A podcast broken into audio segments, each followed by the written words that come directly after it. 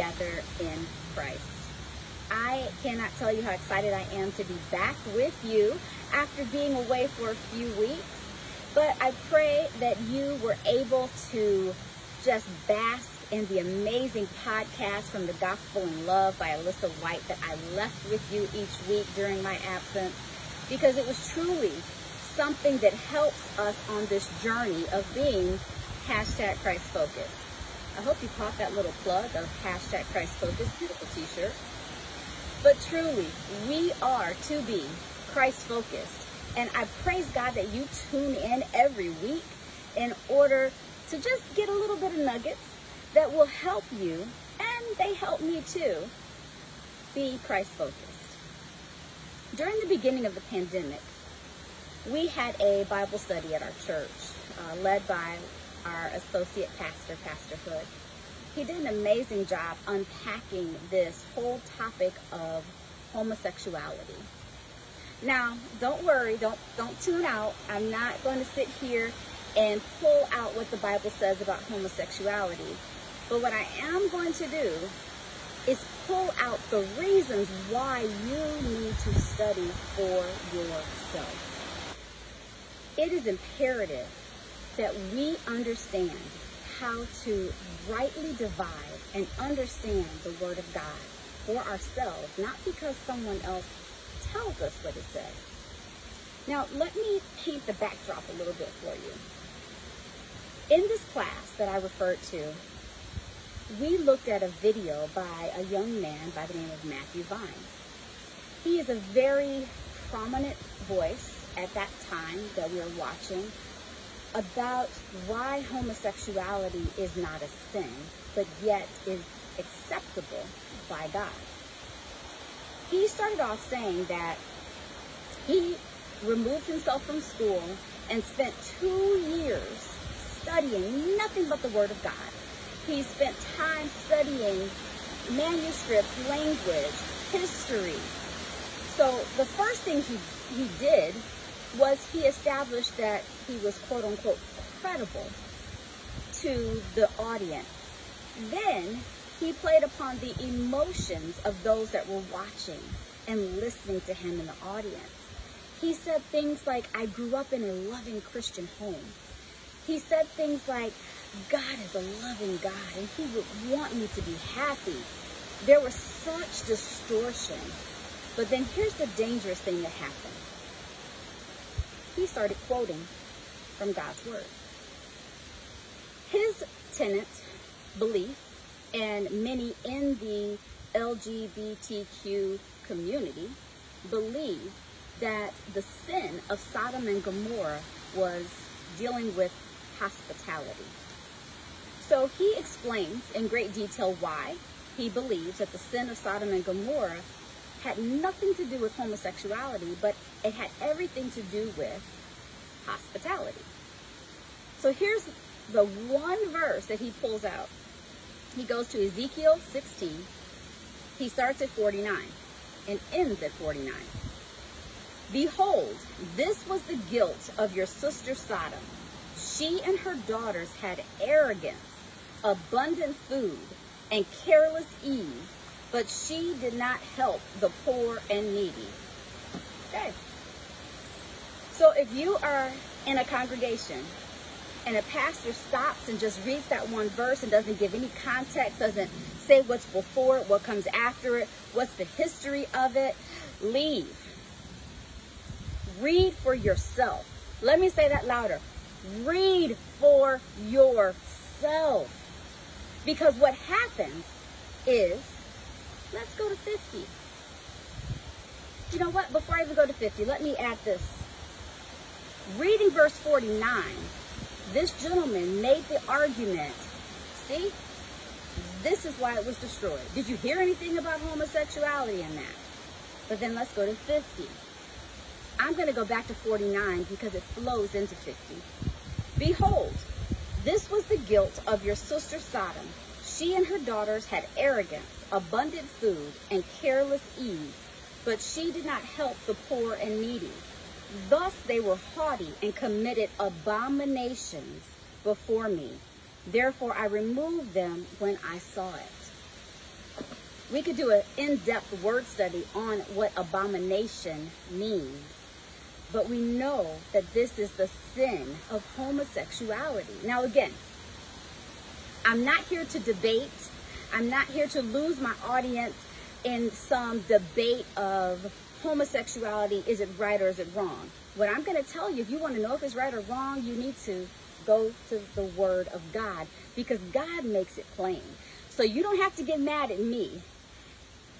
Go to the Word of God to see what God's Word says about why He destroyed Sodom and Gomorrah based on the sins of Sodom and Gomorrah and the abominations that were happening there that dealt with homosexuality.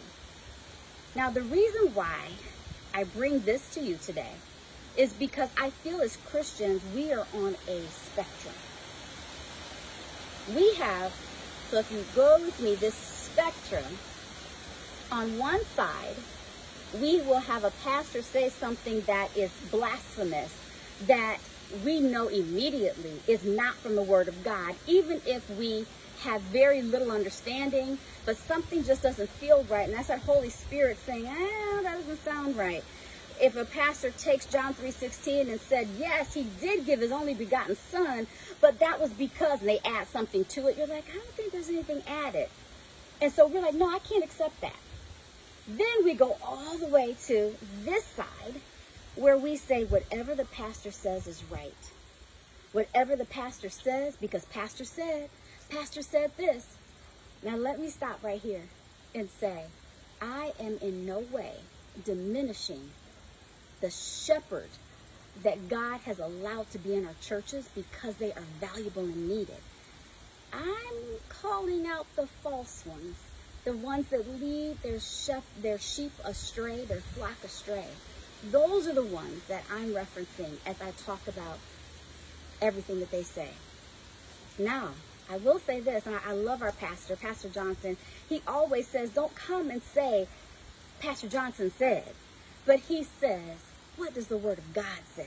And he says, if people in the congregation start to do that, then his job is done because people are then relying on the Word of God and not relying on the Word of the pastor we have an obligation to vet, to be that spectrum again. One end where we can discern, the other end we believe everything. We're all on somewhere in this spectrum where we either believe or we don't.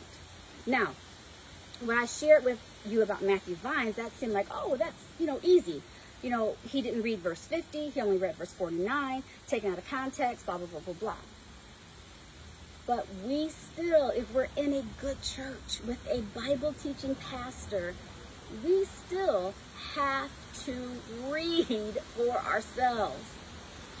My friend Mary and I were commenting on the sermon on Sunday, where our pastor said from the pulpit that I want you to be in God's word so much that you turn to this and not me because I can get it wrong. I may change my belief on something after further study. I may have a better understanding or a different understanding years later of something that I shared. Who does that? That was amazingly transparent to be able to share that his desire is for us to stay in the Word of God because we can easily easily just take what we hear on a Sunday, walk out of the church or out of the church parking lot or out of your living room if you're doing virtual, and then put our Bibles down and say, whoop, there it is. But I want to encourage you. If your pastor is preaching in Daniel, you're in Daniel while he's reading, right?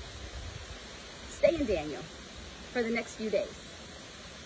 I want you to bathe yourself in the scripture passage that he, the shepherd, gave to the flock.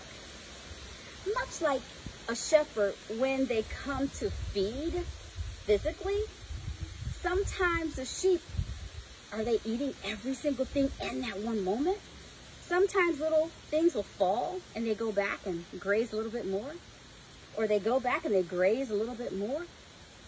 That's what I'm saying that you and I, just not you, because you know what they say about you point a finger this way, how many are pointing back at me? You and I need to graze on the Word of God all week long. So for us specifically, we have been traveling through the book of Ephesians. If we're stopped in Ephesians 6:14 for a purpose, then I am to graze on that all week. I am to study the words. I'm to look at the verb tenses. I am to find out what God's word says because there's application for me. There is application for me in God's word, not because the pastor gave me, here are the three application points, which are awesome because that's your springboard. But Lord, if the pastor gave me these, what will you give me? Woo! If the pastor gave me these, what will you give me? I get excited because I love studying the word of God. I get so excited because if you then go back and graze on his word, I guarantee you God is going to show you something that's for you because he does it every week. I love, love the fact that you and I can come together like this and study a little brief time in the Word of God every single week and encourage one another to be Christ focused. I love the fact that we just don't park in a verse, but the fact is we look at the context, the history, what is going on. Now, that is kind of a hint of something that's coming soon at the end of this year. I'll have a huge announcement. Just remember the words I'm saying to you because there's going to be an announcement about how you're going to be able to study the Bible and what that looks like for you and your family. I'm excited that God has given us a love story that all the answers are here. We're so quick, and I say we, to look around at the circumstances, look around for the answers, but then the answers are right here. So I want to encourage you, just like that picture I gave you of when the shepherd feeds the sheep. Sometimes there's pieces that fall purposely. They fall because we can't, in our little mouths, take in every single thing. So we may pick it up and it may fall. Or sometimes the shepherd will scatter some around. We're to go back and graze on that. We're to go back and feast on that. We're to go back and just indulge in that. Because then we all grow as a body of Christ. We all grow.